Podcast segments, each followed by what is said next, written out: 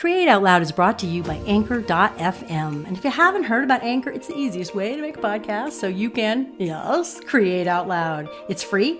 They give you tools so you can record easily on your phone or your computer. They'll distribute the podcast for you. You can make money from your podcast with no minimum listenership. Download the free Anchor app or go to anchor.fm and get started. Because, yeah, I want you to create out loud. Hey everyone, welcome back to Create Out Loud with me, Jen Louden. On this show, we invite the world's most interesting, dynamic, and groundbreaking creatives to get vulnerable about their creative journey and to share the lessons they learned along the way so you too can have a deep and fulfilling creative life. This week's groundbreaking creative guest is yours truly. it's a solo episode. I want to talk about something that I think is so vitally important for the creative life, and nobody's talking about it. So I'm going to. Let's dive in. So, what is this big secret that nobody else in the creative writing world is talking about that I'm going to let you in on and teach you today? And that is making it safe to create. Now, I'm not suggesting you're some kind of hothouse flower that has to have everything just perfect before you can create. You know, it has to be like 71 degrees outside. You had to have your perfect breakfast and perfect night's sleep. No, no, no, no. Because, you know, if that was the truth, none of us would ever get anything done, right? When does that perfect day come? Oh, I don't know, three times in our lives? But what I've noticed in my research into neuroscience, just as a neuroscience geek, is that when we try to create and we're in a state of hyperarousal, of fear that we may not even be aware of, except that maybe we're being really critical towards ourselves, or we're procrastinating, or we're comparing ourselves to others, or we're feeling like we have to do a lot of research before we can start, or buy more art supplies that's usually a sign that we need to remember that we are animals first.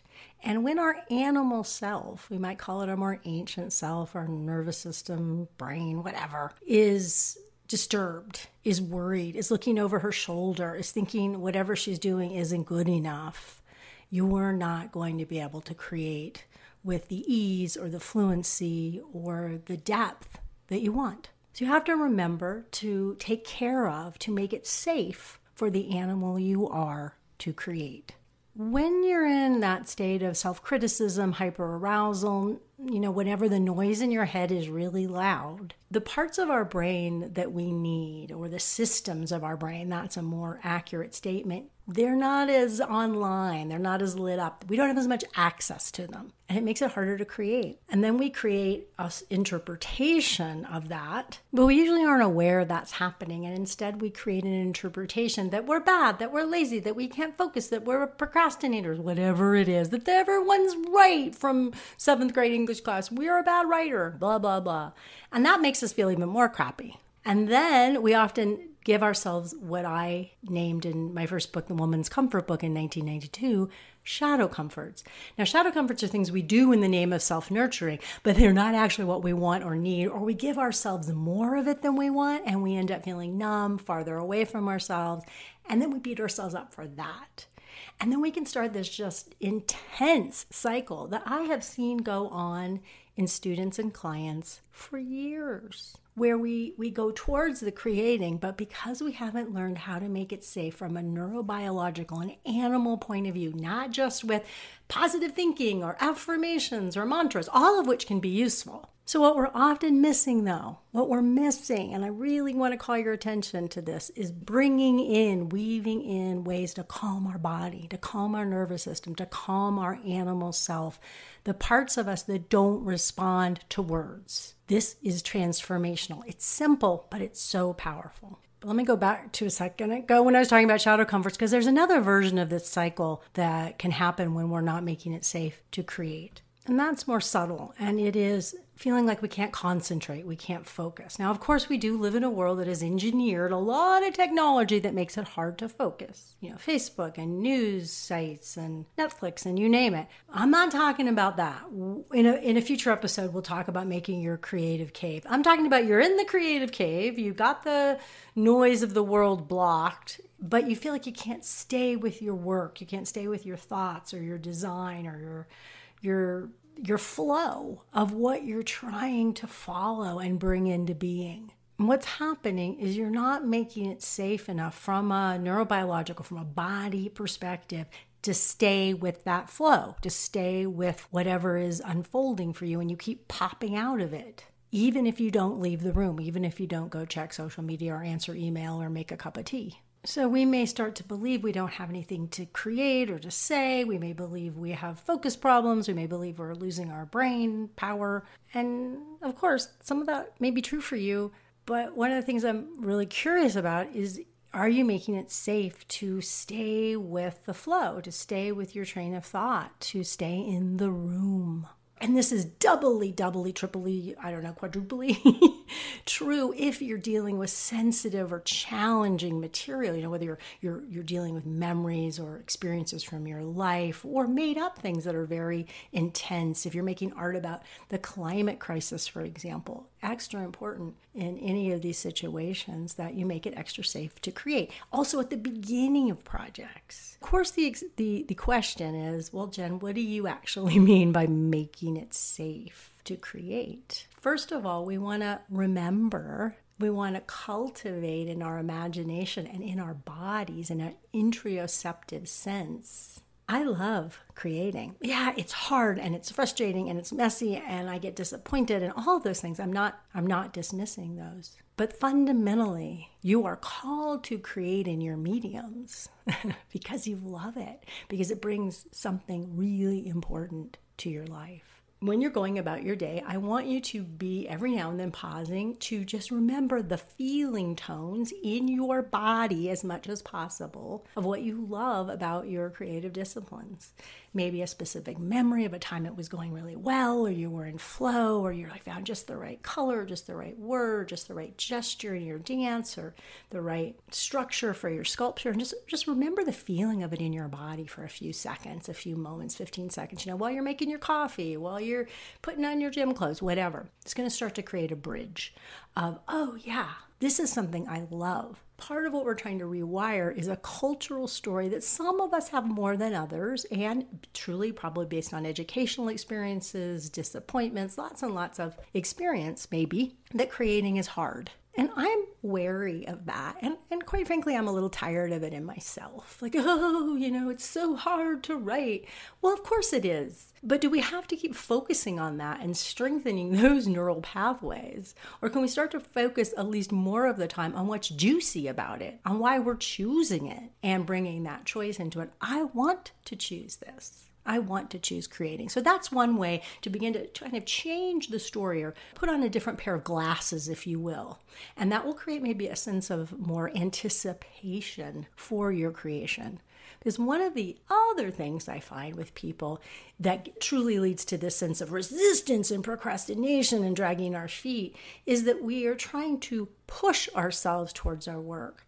And what I want to coach you to do, like I do the people in my programs, etc., is to find ways to be pulled towards what you love, to be pulled towards what you love, to use the brain and the nervous system to light up good desire, we might call it, to light up positive uh, motivation, intrinsic motivation to go towards your work. And, and just in these little dollopy ways, no big deal. You know, do it while you're commuting, you know, do it while you're eating your toast in the morning. Then the second thing I want you to do is remember a simple 15 second, one minute body based, not thought, body based practice that you already know how to do that calms you down, that makes you feel a little more relaxed, a little less reactive, a little less in what my friend Rick Hanson calls the red zone.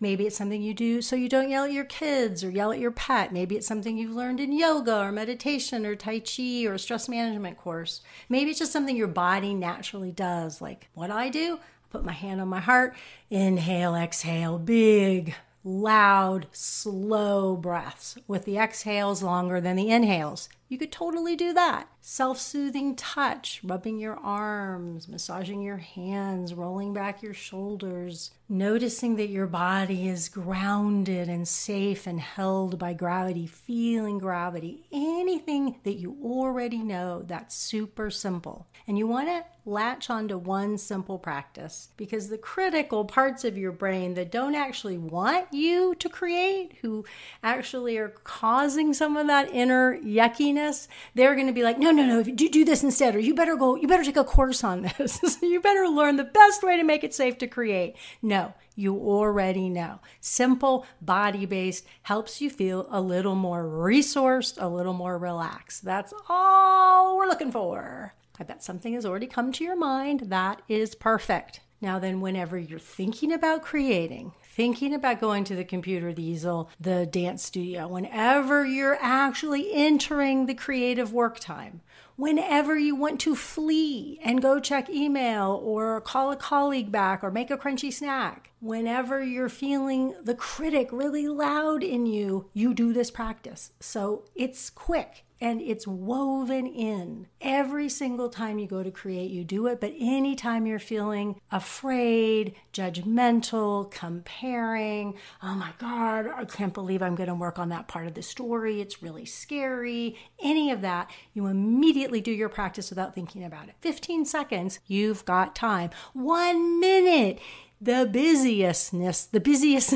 the most busy of us has time for that. You're not looking for a miracle, my friend. You're not looking for, ah, and then the angels descended and then the work just flowed out of me and it was the best work I ever did. No, that's just setting the bar too high. That is silly what you're trying to do, what you are doing, it's happening every time you do this, is you're lowering that threat defense response. So you begin to wire together the neurons in your brain that say creating is pleasant, creating is safe, I can do this. Instead of wiring together the neurons and releasing the neurotransmitters and hormones that say creating is not safe, that's all we're doing. So we're not expecting anything to happen, but over time, it's going to get easier and easier to go there and to go deeper into expressing what only you can express. We've all been, I think, wounded as creatives. I know I can think of five, six, ten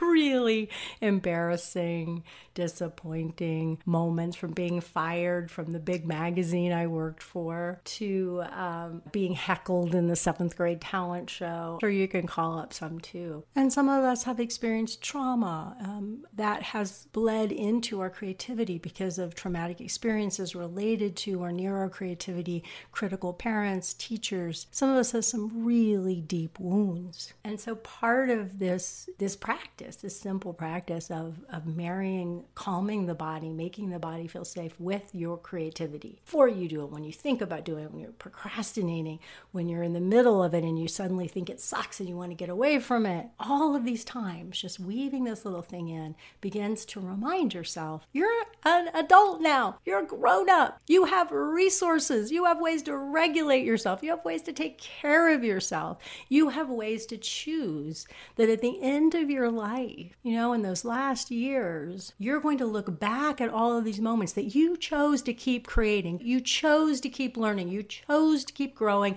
you chose to keep being seen and creating out loud. And that's what's going to matter to you. That's what is going to build the experience of being alive moment by moment that you really crave, that you're called to. And when we're ruled by those old experiences, those old wounds, by the voices in the culture that we've internalized, etc., those are the moments that we're going to regret. So, this is a very simple practice to begin to turn that around and remind yourself in the moment I have agency, I have choice, this is what I want. And from there, it becomes much more possible to disentangle um, some of the other noise about being a creative in this world, and we'll talk about that in future episodes.